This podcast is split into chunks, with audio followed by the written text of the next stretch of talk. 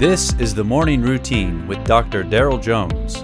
Morning Routine is a daily devotional podcast for those who are raising, educating, and growing the next generation. Good morning. Today is September 17th. You doing okay? You doing all right? Good. Okay. Well, listen, First Corinthians, uh, yeah, I'm doing fine too. Thank you for thank you for asking. First Corinthians chapter 10 verses 23 and 24, and then verse 31. Okay?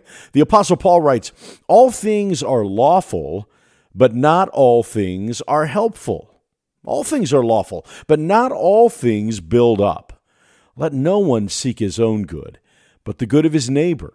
So whether you eat or drink or whatever you do, do all to the glory of God.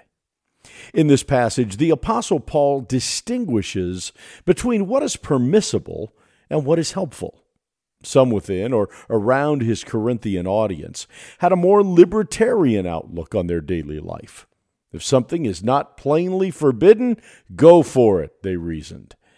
But Paul cautions just because something is lawful doesn't mean it is helpful. The specific situation in Corinth involved meat that had been sacrificed to idols.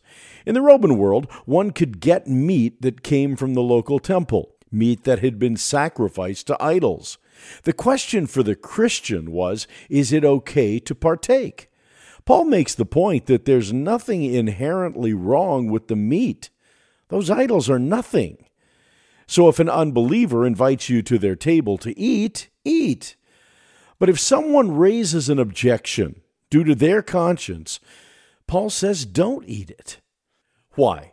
Because even though it is lawful, it is not helpful. It doesn't build up your neighbor. As Paul says, let no one seek his own good, but the good of his neighbor. It is in this context that Paul also says, whether you eat or drink or whatever you do, do all to the glory of God. As you live out your Christian life, consider not only what is lawful, but what builds up your neighbor, others around you, for their good and for God's glory. This may mean laying aside some freedom to partake in an activity that, strictly speaking, is not forbidden. This is also a lesson we can pass on to the young people in our lives, pointing them to the principle that we should ask not simply is it lawful, but is it helpful? And does it build others up? If we would all live that way, what a better world it would be for all of us. God bless you today as you go and make a difference.